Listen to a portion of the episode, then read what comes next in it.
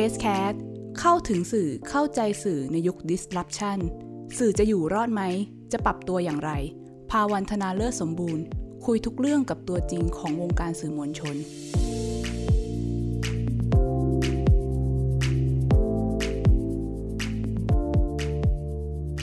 สวัสดีค่ะคุณผู้ฟัง ตอนนี้คุณอยู่กับรายการ Press Cat เข้าถึงสื่อเข้าใจสื่อในยุค disruption กับอ้าย ภาวันธนาเลิศสมบูรณ์กันอีกครั้งนะคะ วันนี้ค่ะ เรามีแขกรับเชิญพิเศษเป็นอีกหนึ่งตัวจริงของวงการสื่อ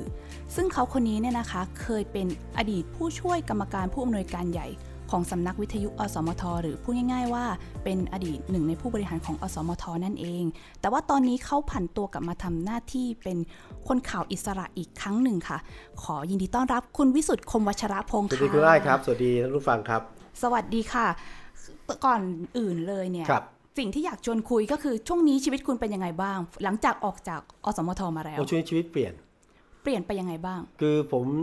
ทำสื่อมาช่วงหนึ่งแล้วก็มาเป็นผู้บริหารสื่อค่ะ เป็นผู้บริหารสื่อที่ทำต้องเนื้อหาคอนเทนต์เรื่องกำไรขาดทุนเรื่องนี้นะครับ ก็อยู่ประมาณหลายปีแล้วเนี่ยเป็นช่วงที่เปลี่ยนกลับมาเป็นคนที่ทำงานด้านสื่ออีกด้านครั้งอีกครั้งหนึ่งเต็มตัวฮะตอนนี้ก็คือวางงานบริหารทั้งหมด มาทำงานด้านวิทยุนะครับ งานด้านด้าน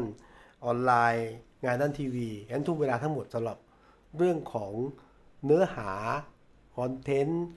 กับสื่อโดยตรงอะนะครับค่ะคุยกับคนฟังคุยกับคนดู โดยเฉพาะ ไหนเล่าให้คุณผู้ฟังฟังหน่อยสิคะว่า ตอนนี้ทำรายการอะไรอยู่บ้าง หรือเราจะเห็นคุณวิสุทธ์ในบทบาทแบบไหนบ้าง ตอนนี้บทบาทใหม่นะฮะเรียกว่าการเดินทางครั้งใหม่ของผมก็แล้วกันค่ะนะ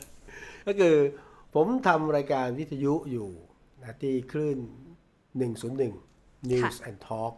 อันนี้ผมก็จะทำข่าว คืออัปเดตข่าวในช่วงเที่ยง แล้วก็จะสัมภาษณ์แหล่งข่าวนะฮะ บุคคลสำคัญที่อยู่ในกระแสที่รู้ลึกรู้จริงนั่นคือช่วงเที่ยงถึงบ่าย แล้วก็ในช่วงตอนเย็นห้าโมงเย็นเนี่ยที่คลื่นหนึ่งศูนย์หนึ่งเช่นกันผมจะเป็น commentator ค่ะหรือเป็นนักวิเคราะห์นะอ่าในประเด็นที่ เรียกว่าลึกรอบด้านนะชื่อรายการคมวิสุทธิ์กับวิสุทธิ์คมวัชรพงศ์อืมนี่คือชื่องานของเก๋เสียด้วย ทางทีมงานก็ตั้งให้นี่คือช่วงของวิทยุนะครับ ส่วนออนไลน์ มีรายการใหม่ของไทย PBS เป็นรายการออนไลน์นะครับ ชื่อ The Active Talk เป็นรายการที่เรียกว่าทอล์กสบายอืมลึกรอบด้านสนุกกันเองอ่านะฮะก็เพิ่งเริ่มมาได้อ่า ก็ย่างเข้าสัปดาห์ที่สองนะค่ะนี่ก็เป็นรายการที่อัปเดตข่าวก่อนด้วยง่าย เราเน้นง่ายสบายเข้าถึงอืมเอาเรื่องยากมาย่อยให้ง่ายนะฮะแล้วก็จะคุยกับนี่แหละบุคคลที่น่าสนใจนะฮะแล้วก็เรียกว่ามีสีสันนะฮะรู้จริงค่ะก็ก็ชวนมาคุย นี่เป็นรายการออนไลน์ที่เพิ่งจะประเดิมของไทย PBS อืมส่วนอีกรายการเป็นรายการทีวีครับ ชื่อรายการคุยให้คิด นี่ คนข่าวรุ่นเก่าฮะ คุณสุทธิชัยยุนคุณวีระธีรพัฒน์ค่ะกับผมจัดด้วยกัน จริงๆ รายการที่ย้ายมาจากช่องเก้าชื่อคุยรอบทิศซึ่งถือว่าเป็นรายการที่ติดตลาดมาก ก็มาเริ่มใหม่ที่ไทย PBS งั้นรายการทีวีผมหลักก็จะมีเรื่องคุยให้คิดสัปดาห์ละครั้งวันเสาร์มีรายการออนไลน์นะอ่า Active Talk จันทร์ถึงศุกร์นะฮะช่วงสามทุ่มถึงสี่ทุ่มดึกหน่อย เออแต่รายการนี้เราประเดิมใหม่นะก็เกาะกระแสด้วยนะ อ่าว่า นอกจากออนไลน์เห็นภาพ นะฮะคุยกันผ่าน Facebook ผ่านโซเชียลมีเดียเนี่ยค่ะพอจบรายการเราคุยกันกับทางขับเฮาด้วยอ่าอ๋อเมื่อคืนกำลังนี่ดันกำลังดังในก็คือช่วงคุยนี้สนุกสนานเมื่อวานนี้เชิญคุณสรกลดุญญานนท์หนุ่มเมืองจันทร์น่ะค่ะมาคุยในรายการนะทางออนไลน์นะชั่วโมงหนึ่ง เสร็จแล้วก็คุยกันต่อทางขับเฮาอืมกะว่าเอาสักครึ่งชั่วโมงหนึ่งชั่วโมงอะเพราะว่าคุณสรกลก็มาไกลต้องกลับนะค่ะ ปรากฏว่าฟาดไปสองชั่วโมงอะไม่ยอมเลิกกัน ก็เป็นรายการที่อันนั้นมันก็แบบกะทันหันนะพอทำออนไลน์แล้วก็ Clubhouse มาแรงแล้วก็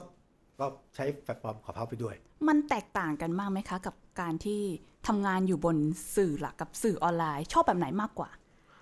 ผมว่าไม่ค่อยแตกต่างกัน แตกต่างแค่ format อืม format เช่น ถ้าคุณออนไลน์ใช่ไหมเราก็เน้น production ไม่ได้ใหญ่ค่ะ ง่าย มีสีสัน กันเองอ่า แต่ต้องคอนเทนต์แน่นอืมแน่นแต่ไม่เครียด ยังแน่นเหมือนกับ ต้องแน่นแต่ไม่เครียด อันนี้คือออนไลน์สบายๆแต่ถ้าเป็นหลักทีวีใช่ไหมก็จะค่ะมี มีความเป็นทางการเนาะอย่างที่เห็นนะต้องมีสวัสดีครับ อ่า ต้องมีเอ่อแต่งหน้าแต่งตาให้ดูดีอ่าต้องระมัดระวังคำพูดภาพที่จะหลุดค่ะเพราะคนดูเยอะอืมก็จะเกรงนิดหน่อยอืมอ่าส่วนออนไลน์ก็สบายๆวิทยุก็ แล้วแต่สไตล์ครับวิทยุถ้าเกิดทำเรื่องของวิทยุหลักใช่ไหมค่ะ ผมผมผมเป็นคนที่ทำรายการคิดอย่างนี้นะครับหนึ่งผมนี่หลักการทำงานทุกการเลยนะข้อมูลจริง รู้ลึกรอบด้าน และอารมณ์ขันสนุกสนานอ่าอารมณ์ขันนี่ขาดไม่ได้เลยหรือเปล่าคะคือผมว่าเป็นมิติใหม่กันนะเมื่อก่อนนี่เราเราดูข่าวเราฟังข่าวค่ะ มันต้องซีเรียสนะค่ะเคร่งเครียดใช่ไหมแล้วก็แบบ ต้องตั้งใจฟังอะอ่า มันมันก็ได้คนระดับหนึ่งอะแต่ผมคิดยุคนี้เนี่ยทำให้คนฟังข่าวคนดูข่าวได้นะ ต้องสนุกก่อนกันเองก่อน แต่ว่าขีดเส้นใต้นะยังไงก็ต้องห้ามทิ้งนะค่ะ รู้ลึกรู้จริงแล้วก็รู้มากกว่าคนอื่นอ่ากลายเป็นมิติใหม่ว่าต้องผสมความอารมณ์ขันเข้าไปด้วยใช่เอ๊ะใช่แต่ว่าในฐานะที่เป็นคนเล่าข่าวครับมันก็อาจจะต้องมีเส้นของอารมณ์ขันบางอย่าง ที่ไม่มากจนเกินไปหรือเปล่าคะใช่ครับใช่ครับคือไม่ใช่รายการตลกอะอ่า ข่าวอะหัวเราะได้ยิ้มได้เออสนุกสนานได้ แต่มันไม่ใช่เล่าแบบ จนเป็นโจ๊กเฮฮาจะได้ไหมครับยุคหนึ่งที่ทีวีดิจิตอลเกิดใหม่ๆอะค่ะโหแล้วคนก็กระโจนลงมาทำข่าวทางทีวีนะใช่เยอะมาก นี่ไม่ได้ว่าบางบางคนก็แบบ เล่าจนเตลิดเปิดเปิงกลายเป็นตลกกลายเป็นสาระไม่มีรูปแบบเป็นหลักอะนะอ่าหลายรายการก็เลิกไปละอ่า แล้วก็เอาคนที่ไม่ได้เข้าใจในข่าวอะ มาเล่นกันจนจนจนจนไม่มีคนดูนะ คือข่าวอย่างเงี้ยก็ต้องยังไงก็ต้องเน้นสาระแล้วก็สนุกนะครับ เส้นเส้นแบ่งมันมันมีของมันอยู่เหมือนกัน ค่ะ ทีนี้เนี่ยถ้าเกิดให้คุณเทียบระหว่างที่การทำงานในฐานะผู้บริหารครับองค์กรกับทำงานสื่อ มันแตกต่างกันมากไหมคะ เอ่อต้องแบ่งน้ำหนักอะครับ อย่างคืเช่อนถ้าเราทำงานเป็น สื่อไม่ว่าจะเป็นนักข่าวคนข่าวบกดีไรเตอร์ คนสัมภาษณ์ช่างภาพอะไรก็ตามแต่นะทำยังไงให้สิ่งที่เราทำออกมา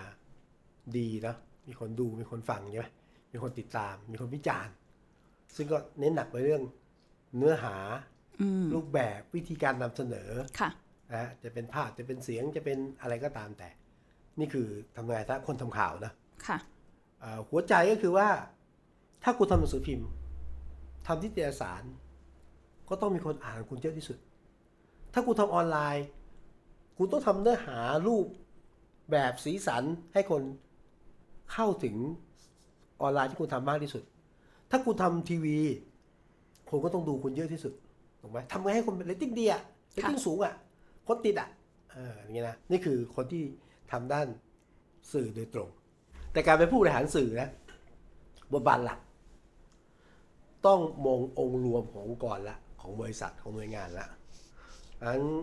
คำถามแรกของการผู้บริหารสื่อนะ องค์กรจะอยู่ยังไง ให้รอด พูดง่าย ถ้าเป็นเมื่อก่อนก็ต้องกำไร ตอนนี้คือก็กำไรแต่ว่า ยังไม่ค่อยเปลี่ยนเป็นเหมือนยุคนี้มันมันคือทำถ้าเป็นผู้บริหารคือหนึ่งมีกำไรสองค่ะ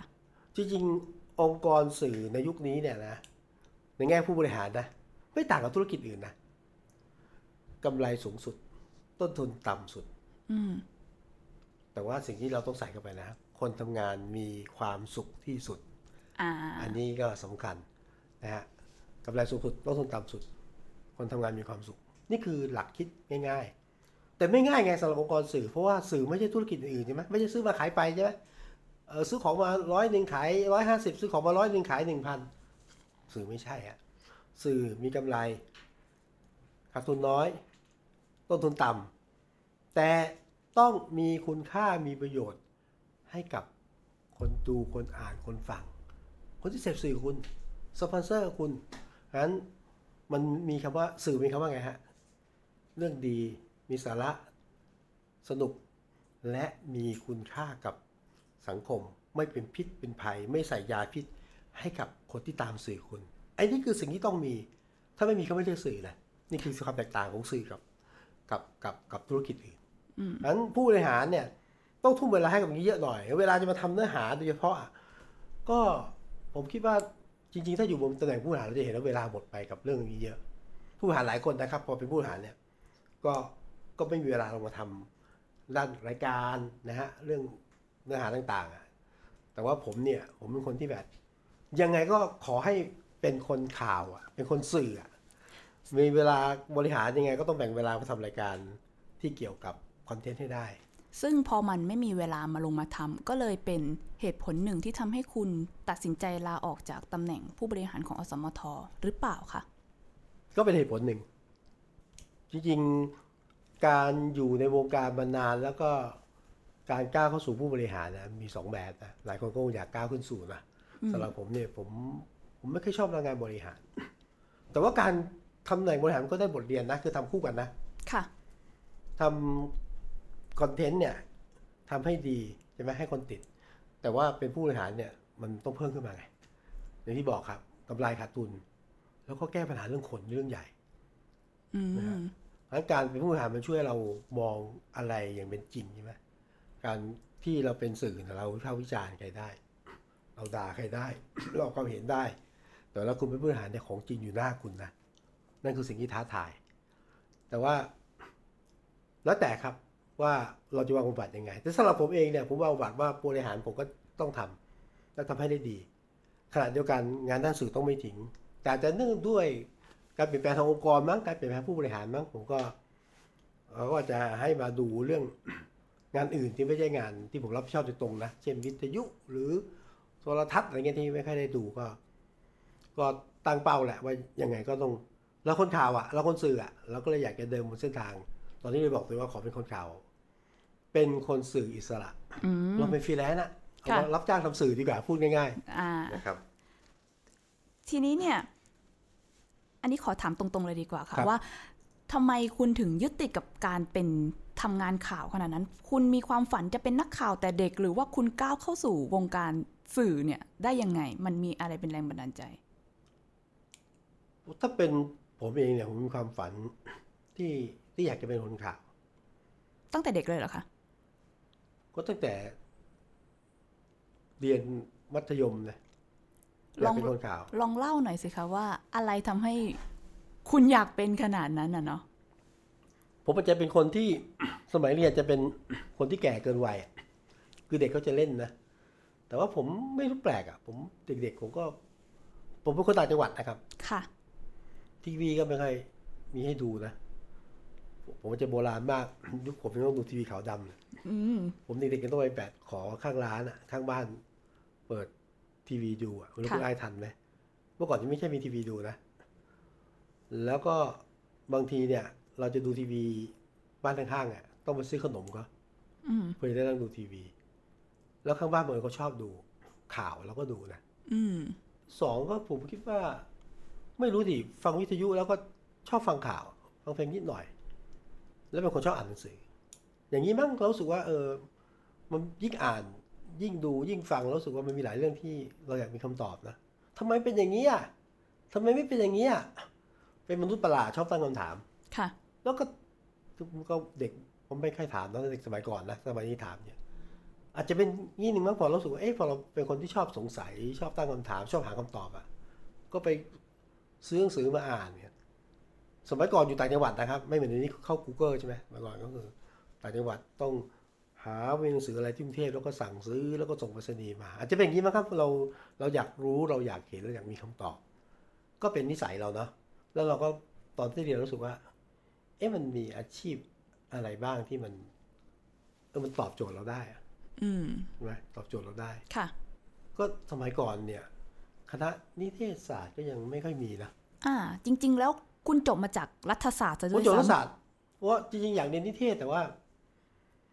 ตอนนั้นเราก็เป็นเด็กต้องถามว่าเด็กต่างจังหวัดเนาะค่ะไม่เหมือนยุคนี้นะข้อมูลข่าวสารถึงกัน แล้วก็ถาม พวกรุ่นน้าๆลุงๆกันซ้ำไปไม่ได้พี่ว่าเอ๊ะนิเทศศาสตร์ก็ทำอะไรอะก็บอกอ๋อก็ เป็นดีเจทำหนังสือพิมพ์ จัดรูปสวยๆเปิดเพลงเราก็รู้สึกเอ๊ะ ไม่น่าใช่หรือเปล่างงเราเราเราอยากได้มากกว่านั้นอะๆค่ะ แล้วเราก็รู้สึกว่าเอ้ยเราถ้าเราสอบ ตอนนนมีวารสารธรรมศาสตร์ดังมาก ค่ะเราสอบเราคงไม่ติดมั้งอ๋อเเรารู้สึกว่าเราเรารู้สึกตลอดว่าเราเป็นเด็กต่างจังหวัดไม่น่าจะสอบติดนะอะก็อะมันมีวิชาอะไรที่มัน เนี่ยมันให้เราตั้งคำถามได้บ้างนะอาจจะเป็นเพราะนี้ด้วยบวกแล้วเราก็สนใจการเมืองอืม ถามว่าทำไมสนใจไม่รู้ ไม่รู้ ก็ลงรัฐศาสตร์นี่แหละ แล้วก็ไปลงเรียนรัฐศาสตร์ที่ที่มอชอที่เชียงใหม่ ค่ะ ก็ไปอยู่ที่นั่น มันก็เฮ้ยมันตอบโจทย์แล้วนะ คือปรากฏว่ามันก็อยู่ในห้องเรียนนะไปทำกิจกรรม อาสาสมัครบ้างตั้งเขาจะมีกลุ่มเสวนากลุ่มแลกเปลี่ยนความคิดเนี่ยนะ อันนั้นแหละผมผมคิดว่าเราได้ โดยไม่ไม่ได้เรียนวิทยาศาสตร์ก็ได้ คือเขา จะมีกลุ่มกิจกรรมใช่ไหมครับ เช่นเอาวันนี้มีข่าวอะไรเด่นมานั่งถกกันหน่อยมาคุยกันหน่อย วันนี้มีน่าสนใจมาคุยกันหน่อย หรือเอาง่ายๆใกล้ตัวไปเรียนมอชอเนี่ยมหาลัยเชียงใหม่อะเขาจะสร้างกระเช้าลอยฟ้าจากตีนดอยเรียกตีนดอยนะค่ะขึ้นไปบนดอยนักศึกษาก็ถกกันเลย กระเช้าควรจะมีหรือไม่ควรมี อืมอะสิ่งเหล่านี้มันมันช่วยให้เราได้ขบได้คิด มันก็คือ ตอบโจทย์เราอะอืมก็จบรัฐศาสตร์ เราผมเป็นคนสนใจการเมืองด้วยค่ะผมยิ่งรู้สึกว่าเออมีคำถามมากมายนักการเมืองทำได้แค่นี้เหรอไม่เห็นตอบโจทย์ประชาชนเลย หาเสียง แล้วไม่เห็นทำตาม แล้วทำไมคนยังเลือกอะมันก็มีประเด็นแต่พอจบมาแล้วเนี่ย เรายังตั้งเป้าว่าอยากเป็นนักข่าวนะไม่คือคนจบรัฐศาสตร์ต้องเป็นประหลัดอำเภอนะใช่ค่ะเทศบาลคนก็จะมองแบบนั้นกันเนาะเออผมไม่เคยไปสมัครเลย ไม่เคยไปสมัครเลย ผมตั้งเป้าจะเป็นนักข่าว คือเป็นความมุ่งมั่นอยู่แหละแม้จบไม่สายไม่ได้จบสายตรง แต่ว่าที่สุดก็ได้เข้าสู่วงการข่าวนะไปเป็นทำงานสุพิมพ์อ่าทำงานวิทยุนานมากกันนะช่วงเวลาที่นานทำงานวิทยุทำงานโทรทัศน์บ้าง แล้วก็ล่าสุดได้ทำพอดแคสต์ด้วยอ่าอ่าก็เรียกว่าครบสื่อ ซึ่งผมคิดว่า ข้อดีของการทำงานสื่อมวลชนเนี่ยคือ จบอะไรมาก็ได้อะนะจริง ๆ นะค่ะ ไม่จำเป็นต้องจบนิเทศศาสตร์วารสาร หรือเดี๋ยวนี้มีสื่อใหม่นะไม่ไม่จำเป็นอะผมคิดว่าจบได้คือจบโดยตรงได้ก็ดี เราจะเรียนรู้เรื่องเทคนิคนะทำภาพให้สวยจัดแสงให้ดี สัมภาษณ์ยังไงให้ดี เครื่องมือจะเป็นยังไง แต่ว่าสื่อมวลชนผมบอกแล้วนะใครๆก็เป็นได้ แต่ ต้องเรียนรู้ ไม่หยุดที่จะเรียนรู้ ตั้งคำถาม หาคำตอบ หาเองก็ได้ หาคนอื่นก็ได้วิชาสื่อมวลชนมีเสน่ห์ตายอยากรู้เรื่องอะไรก็ไปถามสิอืมอาชีพอื่นคุณทำไม่ได้นะคุณอยากจะคุยนายกคุณคิดว่าคุณคุยได้เหรออาชีพอื่นมีสื่อ คุณอยากจะคุยกับ ชาวนาที่ยากจนข้นแขนน่ะ คุณอยากจะคนที่กับคนที่เป็นหนี้ล้นพ้นตัว คุณคิดว่าคนถ้าไม่ใช่นักข่าวจะทำได้เหรอเออ ก็ทำได้ทุกอย่างงั้นใฝ่หาความรู้หาคำตอบ ตั้งคำถาม แต่ต้องให้เกียรติแหล่งข่าวด้วยนะคนที่ถาม แล้วก็สำคัญมากสำหรับทุกสื่อเลยนะถามตัวเองว่าสิ่งที่คุณจะนำเสนอเนี่ย สังคมได้ประโยชน์อะไร คนอ่านของคุณได้ประโยชน์อะไร คนเขียนแล้วเขาได้อะไร คุณเล่าแล้วเขาได้อะไรจากสิ่งที่คุณเล่า คุณวิเคราะห์เนี่ยบนข้อมูลข้อเท็จจริงที่ที่ไม่มีใบแอนหรือเปล่า อันนี้คือความเป็นสื่อผมถึงบอกว่าใครๆก็เป็นกับ ใครๆก็เป็นสื่อได้แต่ต้องมีสะมีทักษะเหล่านี้และมีความรับผิดชอบ ต่อสิ่งที่นำเสนอและคิดถึงสิ่งคุณค่าที่คุณนำเสนอต่อสังคม ค่ะ ทีนี้เนี่ย วันที่คุณสิ้นสุดจากการเป็นคนของอสมทครับคุณได้เปรียบเหมือนกับว่า นกเสรีขยับปีกอีกครั้งหนึ่งใช่มีการเดินทางครั้งใหม่อีกครั้งหนึ่งครับขอถามหน่อยสิคะว่า นกตัวนั้นไม่รู้สึกกังวลหรือคะว่า เราก็อายุอาจจะไม่ได้น้อยแล้ว มันมีความท้าทายใหม่ ๆ เกิดขึ้นตลอดเวลา เรากังวลหรือคิดว่ามันมีความท้าทายอะไรต่อเราบ้างไหม คือผมว่าอาชีพสื่อนี่แปลกอย่างนะ ยิ่งแก่ยิ่งเก่านะ อ่า อ่า เพราะว่าในแวดวงของวิชาชีพสื่อเนี่ย แน่นอนครับมีคนรุ่นใหม่ มีคนรุ่นกลาง มีคนรุ่นเก่า นะฮะแล้วถ้าเป็นอาชีพอื่นๆ เนี่ย คนรุ่นเก่าก็จะถูกปลดระวางถูกไหมเพค่ะราะว่าเด็กรุ่นใหม่จะมาแทนที่คุณ สดกว่าใหม่กว่าถูกกว่าคล่องแคล่วกว่า แต่อาชีพสื่อมีข้อยกเว้น แต่คุณต้องเก่งจริงรู้จริง แล้วคุณต้องมั่นใจว่าสิ่งที่คุณทำเนี่ย คนอื่นเรียนแบบคุณไม่ได้ อืมคนอยู่ในวงการสื่อเอาผมยกตัวอย่างคนอื่นดีกว่ารู้จักสุทธิชัยหยุ่นไหมครับ ค่ะ มีใครไม่รู้จักมั้งเด็กรุ่นใหม่ น่าจะรู้จักเนาะโอ้เขาดังจะตาย อายุเท่าไหร่ละเจ็ดสิบสามย่างเจ็ดสิบสี่ค่ะ คุณอายรู้จัก รุ่นน้องคุณอายก็รู้จักเลย นี่คนแก่นะอืม อยู่ในวงการได้ คุณชายทำอะไรบ้างอะทำวิทยุทำโทรทัศน์ทำพอดแคสต์ทำออนไลน์ทำอินสตาแกรมทำทุกอย่างอะผมกำลังยกตัวอย่างว่า เนี่ย คน อายุมากคนแก่เก๋าเป็นสื่อตัวอย่างได้ ดังนั้นผมคิดว่าผมจะผมเรียกผมเลยว่าเป็นการเดินทางครั้งใหม่ของนกเสรีเนยนะค่ะในวัยจะเกษียณละห้าสิบเก้าค่ะผมคิดว่าท้าทาย ท้าทายคือ ผมเชื่อว่าผมสั่งสมประสบการณ์ บทเรียน ความรู้ในวิชาชีพมาระดับหนึ่งพอที่จะก้าวเดินต่อไปข้างหน้าได้ ล้มก็ลุก เจ็บก็รักษาสักพักนะฮะต้องต้องมั่นใจต้องมั่นใจในสิ่งที่ทำอันที่สองเนี่ยผมเชื่อว่านกเสรีนี่คือจริง ๆ ความหมายนั้นจริงๆนะคือการอยู่ในองค์กรเนี่ยไม่ว่าคุณอยู่ในองค์กรใหญ่เล็ก คุณมีสังกัด คุณต้องทำตามที่ผู้บังคับบัญชาหัวหน้าหรือองค์กรสั่งใช่ไหมกำลังอยากจะถามเลยค่ะว่าทำไมคุณถึงเลือกที่จะเป็นสื่ออิสระในวัยนี้ แทนที่จะหาสังกัดใหม่ นี่ไง นกเสรีเวลาอยู่ในสังกัดเนี่ย มันมีมันมีกรงเนาะเช่น ห้ามเสนอข่าวเรื่องนี้ค่ะสำหรับสื่อบางสื่อนะ อันนี้เรื่องจริง หรือบางสื่อให้โจทย์เลยนะ คุณต้องโจมตีคนนี้ องค์กรนี้ประเด็นนี้อืมคุณอาจจะไม่อยากทำแต่คุณต้องทำอะ ยิ่งยุคนี้เนี่ยคุณเห็นไหมสื่อ ยุคก่อนยังไม่ซับซ้อนนะค่ะสื่อยุคนี้มีมีอะไรไหมครับ มีสื่อเลือกข้างนะชัดเจนนะอืมสื่อเชียร์สีนู้นเชียร์สีนี้เอ่อต้องบทขยี้ฝั่งนู้นต้องเอ่อเอาให้ตายกับเรื่องประเด็นนี้เนี่ย นั่นแหละ ไม่ว่าคุณอยู่องค์กรไหน คุณก็เป็นนกที่อยู่ในกรงอะอย่างนั้นเลยในวัยแม้ว่าจะแก่ๆอย่างนี้แหละ ออกมาจากกรงเถอะอืมผมว่านี่คือเสรีที่ คุณไม่ต้องไปฟังสังกัดมาก คุณเชื่อทำในสิ่งที่คุณเชื่อมั่นนะครับ นั่นคือการก้าวออกมา แต่จะคิดอย่างนี้ได้ต้องมั่นใจนะ ว่าคุณมีฝีมือจริง คุณมีของดีจริง และมีคนจ้างคุณจริงอะเอาดีกว่า อืมอ่าเอาง่ายๆว่าเป็นให้ถึงขั้นวิสุทธ์คมวัชรพงศ์ก่อนหรือเปล่าคะผมว่าเป็นการท้าทาย เป็นการท้าทายก็ตัดสินใจอยู่นานนะค่ะตัดสินใจอยู่นาน คือไม่ใช่ว่า พูดแล้วก็เดินเลยแต่ว่าก็ตันใจอยู่สักพักหนึ่งว่า เอาจริงป่ะวัยห้าสิบเก้าเนี่ยนะ มันควรจะพักผ่อนใช่ไหมเฮ้ยเรามาเริ่มต้นครั้งใหม่ แล้วเราก็นี่ผมมาทดลองดูได้สักสองเดือนครับเป็นสองเดือน ก็คิดว่าเป็นการใจที่ถูกต้องนะ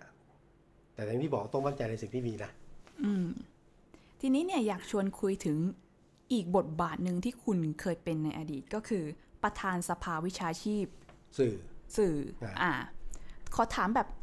อาจจะไม่ค่อยมีความรู้เท่าไหร่ คือครับประธานวิชาสภาวิชาชีพสื่อเนี่ยเขาทำอะไรกันบ้างคะหน้าที่ของมันคืออะไร โองค์งานนี้ยากมาก ยากยากจริงๆผมต้องเล่าก่อนว่าผมผมผมทำองค์กรวิชาชีพสื่อสององค์กรเนี่ยอ่าค่ะ อันแรกที่ไม่ยากเท่าไหร่เอาเราผมไม่ยากก่อนไหมอ่าอันไม่ยากก่อนก็ได้ค่ะ ผมเคยเป็นนายกสมาคมนักข่าววิทยุและโทรทัศน์ไทย อืม อันนี้เป็นองค์กรที่แบบเรียกไงเป็นศูนย์รวม ศูนย์กลางของคนประกอบวิชาชีพอืมสื่อค่ะ แต่ว่าองค์กรนี้จะเน้นเรื่องโทรทัศน์กับวิทยุเยอะหน่อย ตอนนั้นยังไม่มีดิจิตอลนะ แต่ไม่มีโซเชียลมีเดียนะเอ่อเพื่ออะไรเพื่อหนึ่ง ให้เราทำเรื่องให้นักข่าวในสังกัดอะหรือคนสื่ออะคือทำสื่อเป็นทำข่าวได้อย่างเงี้ยนะมีมีจริยธรรมมีจรรยาบรรณค่ะอ่าแล้วก็เอาดูเรื่องสิทธิเขาเรียกสิทธิ หน้าที่ หรือจุดยืนของสื่ออะเช่น ถูกสื่อคุกคามถูกรัฐบาลคุกคามถูกอะไรเงี้ยนะอืมเราก็จะต้องบอกว่าเฮ้ยคือสื่อจะแปลกนะไม่ใช่พิเศษจนแต่ว่าเฮ้ยเรื่องของขีดขั้นระหว่างสื่อเสรีมันควรต้องมีอย่างเงี้ยนะนั่นคือบทบาทของสมาคมนักข่าววิทยุโทรทัศน์ แต่ที่บอกว่ายากคือสภาวิชาชีพสื่อครับ ยากเพราะว่าเขาดูเรื่องจริยธรรมจรรยาบรรณอืมคุณได้รู้จักไหมค่ะ จับได้ไหม จับต้องได้ไหมอืมพูดยากมากมันเป็นนามธรรมสุดใช่ไหมเอ้ยอันไหนมันจริยธรรมจรรยาบรรณอันนี้ใช่ไม่ใช่เนี่ยอันนี้ยากนะ เป็นการท้าทายครับ ท้าทายมากเพราะว่า สื่อมีอาวุธอยู่ในมือนะๆค่ะ จะไปคิดพูดเขียน เชียร์ใครทำร้ายใคร มีอติส่วนตัวได้หมดนะอืม แล้วบางทีมันก็ละเมิดความพอดีอะอืมใช่ไหมบางทีเส้นบางๆมีนะเขียนอย่างนี้เป็นข้อเท็จจริง เขียนล้ำไปเท่ากับเชียร์เขียนอย่างนี้เป็นประโยชน์กับสังคม เขียนล้ำไปเท่ากับคุณรับตังค์ค่ะในเรื่องเดียวกันใช่ไหมครับ หรืออย่าง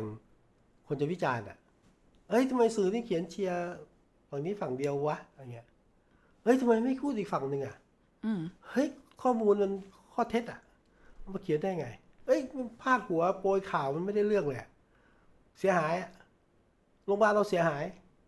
พ่อผมเสียหาย หลานผมโดน เจออย่างนี้ไหมอ่า หรือ เฮ้ยสื่อเลือกข้างดีกว่ายิ่งสงครามเสื้อสีนะถ้ามาอยู่ฝั่งสีแดงถ้ามาอยู่ฝั่งสีเหลืองอ้าวทำไมเชียร์แต่รัฐบาลทำไมไม่อัดรัฐบาล อะไรคือส่วนแบ่ง อะไรคือ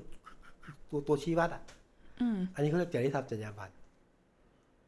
มันก็จะมีมันทำยากแต่มันก็มีความพยายามอยู่นะ เช่น เอางี้ดีกว่ายกตัวอย่างเลยนะ ดาราชื่ออะไรนะ คุณปอใช่ไหมอ่า ปอทฤษฎีที่เสียชีวิตจากค่ะอะไรอะยุงกัดอะไรประมาณนั้นนะไข้เลือดออกถ้าใช่จำไม่ชุดออผิกดอะไรประมาณนั้นอะแล้วก็มีภาพนักข่าวไปลุมถ่ายภาพใช่ไหมแล้วออกมาคนก็บอกเฮ้ยสื่อไปทำได้ไงขนาด ไม่ให้เกียรติกับผู้เสียชีวิตเลยอะค่ะ ไปลุมถ่ายภาพไปกันคนนู้นคนนี้กระทั่งไปกระชากผ้าห่มเอ่อร่างของคุณปอยนะ คนก็จะบอกว่าเอ้าทำไมอะเอาไม่ไม่ไม่เข้าใกล้ ไม่ยื้อแย่งแล้วมันจะได้ภาพเหรอใช่ไหมเออแต่คนบอกเอ้าทำไมไม่ให้เกียรติล่ะ อันนี้ก็เป็นเรื่องหนึ่ง หรืออย่างเนี้ยผู้ต้องหา หรือผู้ต้องขังเวลามาแถลงข่าวอะค่ะเขาเขาจะมาแถลงข่าวใช่ไหมเอาชี้หน้าเลย เรียงแถวเลยอืมนักข่าวก็ถ่ายภาพแชะแชะแชะแชะแชะแชะแชะข่าวก็นำเสนอ อีกมุมหนึ่งเป็นนักข่าวต้องไม่ตกข่าวใช่ไหมค่ะเป็นช่างภาพต้องได้ภาพถูกไหมค่ะแต่ว่าภาพนั้นนะคุณลองนึกดูนะ ถ้า คนที่ถูกนำมาแถลงเนี่ย เป็นญาติคุณอะอืมพี่เป็นน้องเป็นพ่อเป็นแม่เป็นเมียคุณอะเฮ้ยถ้าคนนั้นไม่ผิดอะแค่เป็นผู้ต้องสงสัยอะแล้วเอามา ถ่ายอะประจานเนี่ยเฮ้ยเวลาศาลตัดสินว่าคุณไม่ผิดเนี่ยคุณไม่ลงข่าวเลย แต่นั้นเป็นแค่ผู้ต้องสงสัยนะ เราเอาภาพเขาขึ้นนะไอเนี้ยต้องคิดกันนะว่าเฮ้ยการจะไปให้ภาพคนใดคนหนึ่ง หรือข่าวคนหนึ่งมาปรากฏตามที่ตำรวจบอกอะถ้าคุณผิดพลาดเนี่ยเรื่องกฎหมายก็ว่ากันนะจะให้ทำแต่คุณผิดแน่เลยอืมคุณต้องคิดสองชั้น ตอนนี้ถึงเป็นที่มาของของการเบลอภาพอะอืม เบลอบอกไม่บอกไม่บอกอีกเรื่องเมื่อก่อนยังไม่มีการเบลอนะไม่มีการเบลอนะเฮ้ยจะได้ทำจรรยาบรรณคือคุณต้องคิดก่อนว่า ว่าภาพที่ควรต้องออกไม่ออก เบลอเบลอแค่ไหนใช่ไหมหรือกระทั่งนำเสนอชื่อใช่ไหมครับ เนื่องจากไม่บอกชื่อผู้ถูกละเมิดทางเพศนะค่ะเราไม่บอกชื่อเขาเนาะเอ่อนางสาวแดงนมสมมุตินางนางสาวแดงชื่อสมมุติ อยู่บ้านเลขที่หนึ่งแปดหนึ่งถนนอะไรไม่รู้ เฮ้ย อันนี้ก็ไม่ได้ แม้จะไม่ผิดกฎหมาย แต่คุณผิดหน้าที่คุณละเมิดจรรยาบรรณจะให้ทำอย่างไรายแรงเพราะว่าคุณไม่บอกชื่อเหยื่อใช่ไหมแต่คุณบอกบ้านเลขที่เขาอะคุณไม่บอกชื่อเหยื่อ แต่คุณบอกพ่อเขาแม่เขาชื่ออะไร เนี่ย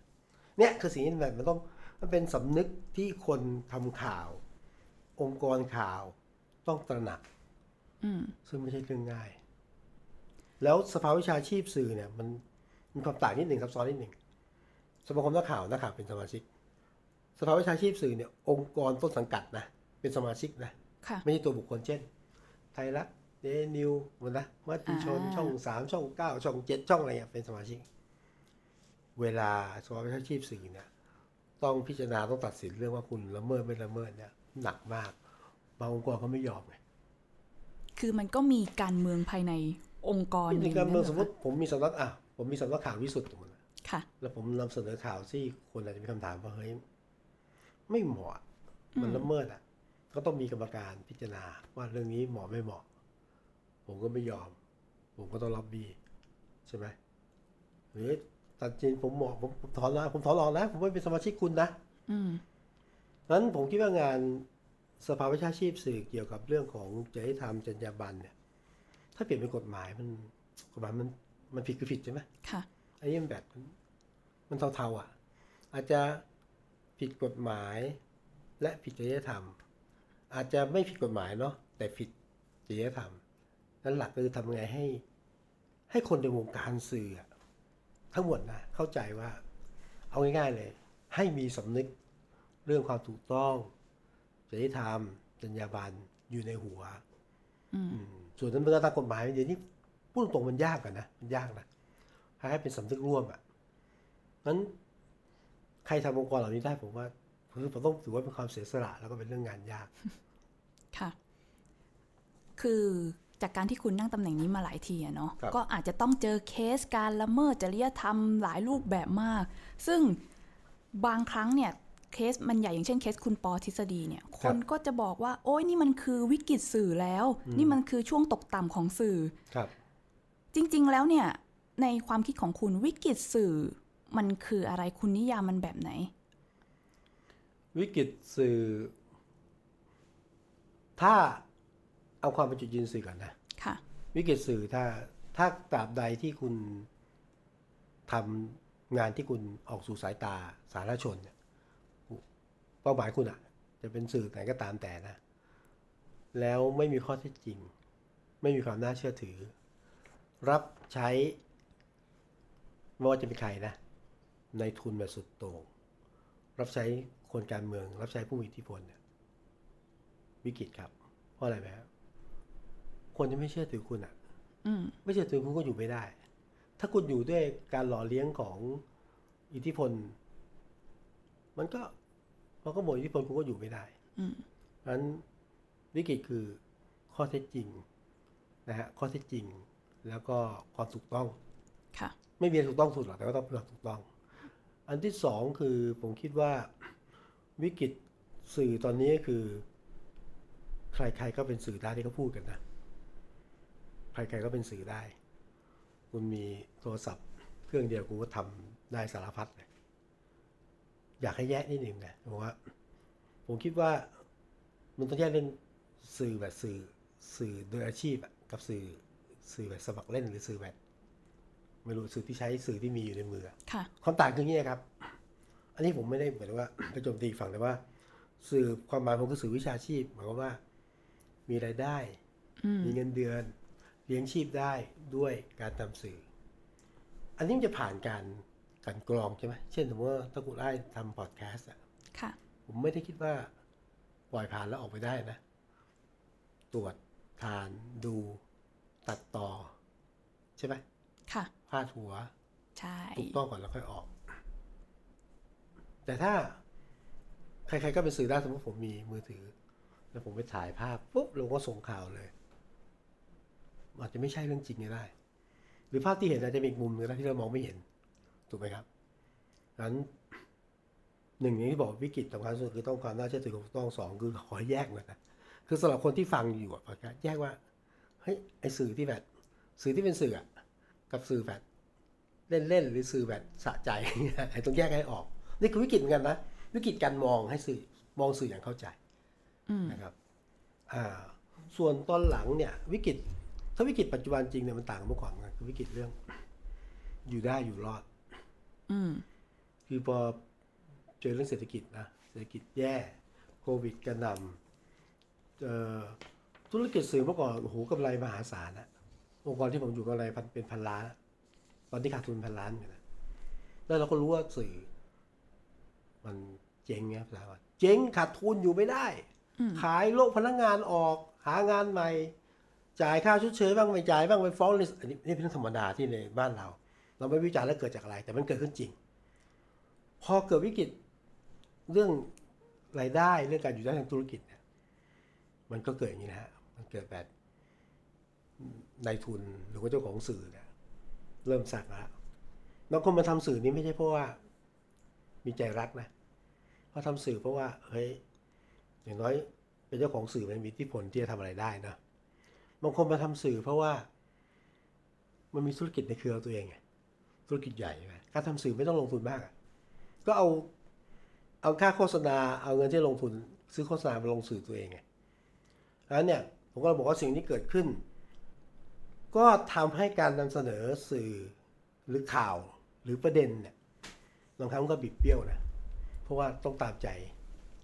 นายต้องให้อยู่ได้สมมุติคุณไอ้ายเป็นนักข่าว ผมสั่งคุณไอ้ายเป็นหัวหน้านะเฮ้ยไปเขียนข่าวอืมฮะ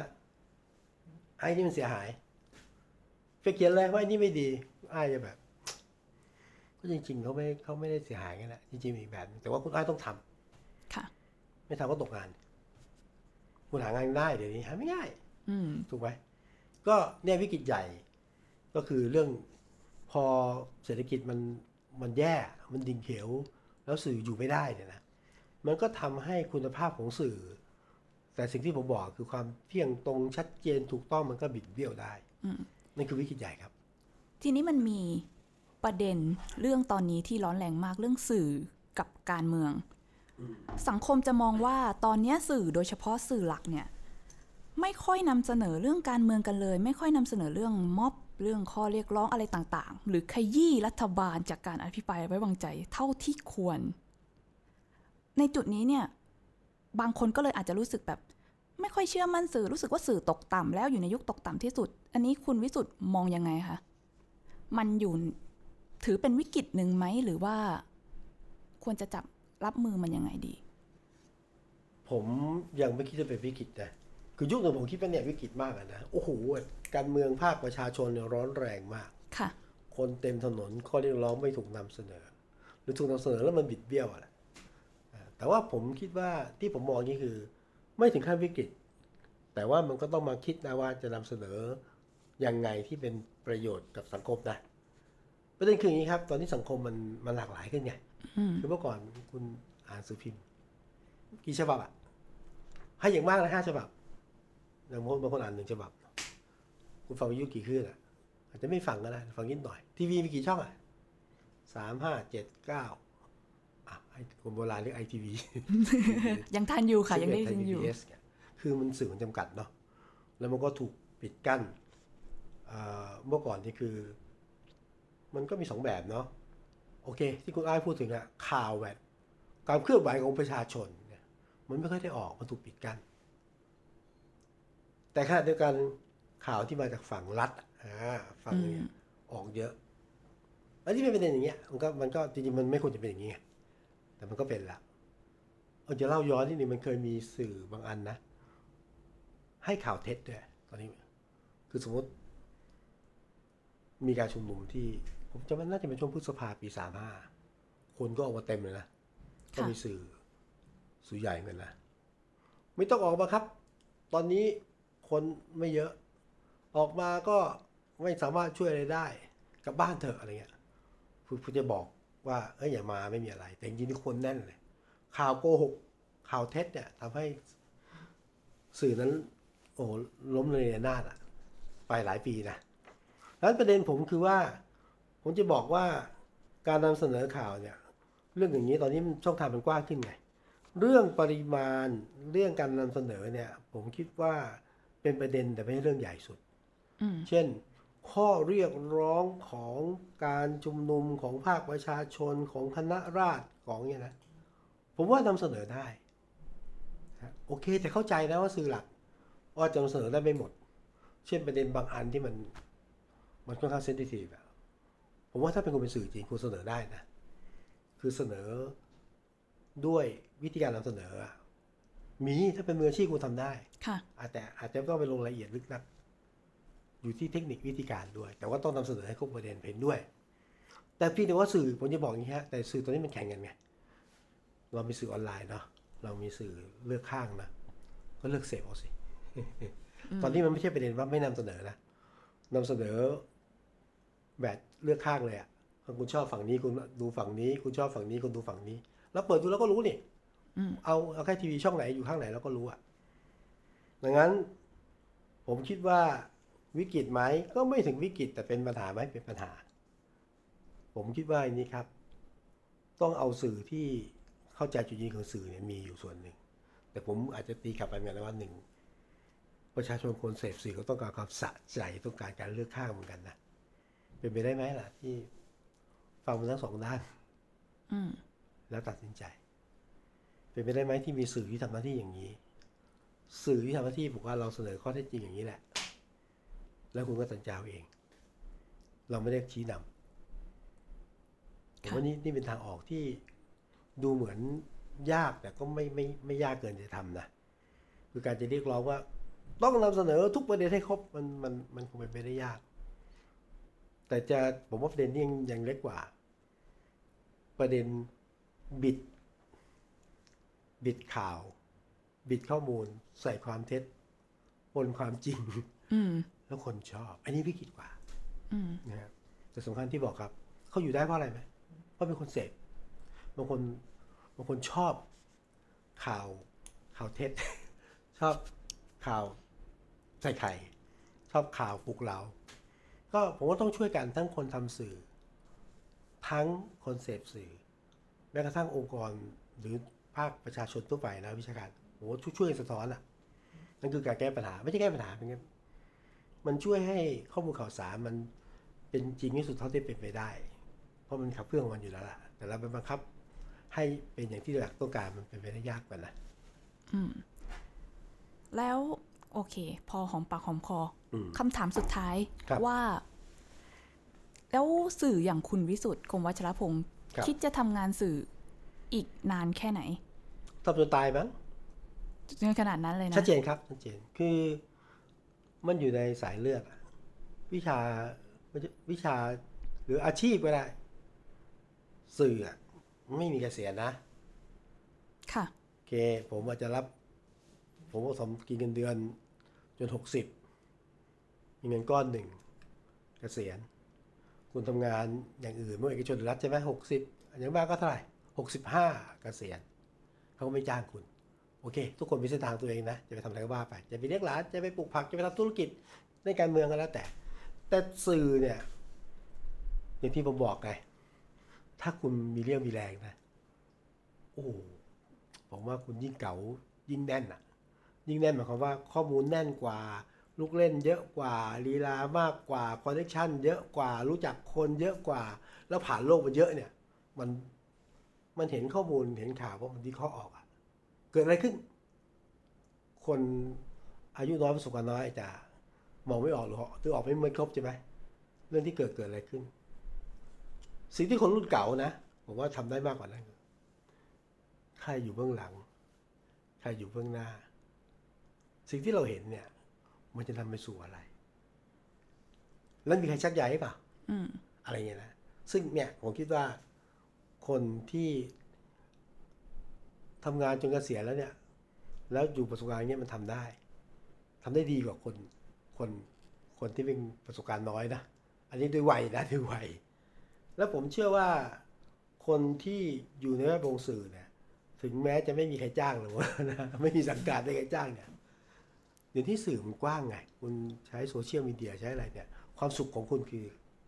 การได้แบ่งปันข้อมูลข่าวสารความรู้มุมคิดเนี่ย โอ้เป็นความสุขมากที่ แล้วถ้ามีคนมาตามคุณนะ แล้วก็จะเห็นด้วยเห็นต่างไม่เป็นไรอะ่ะ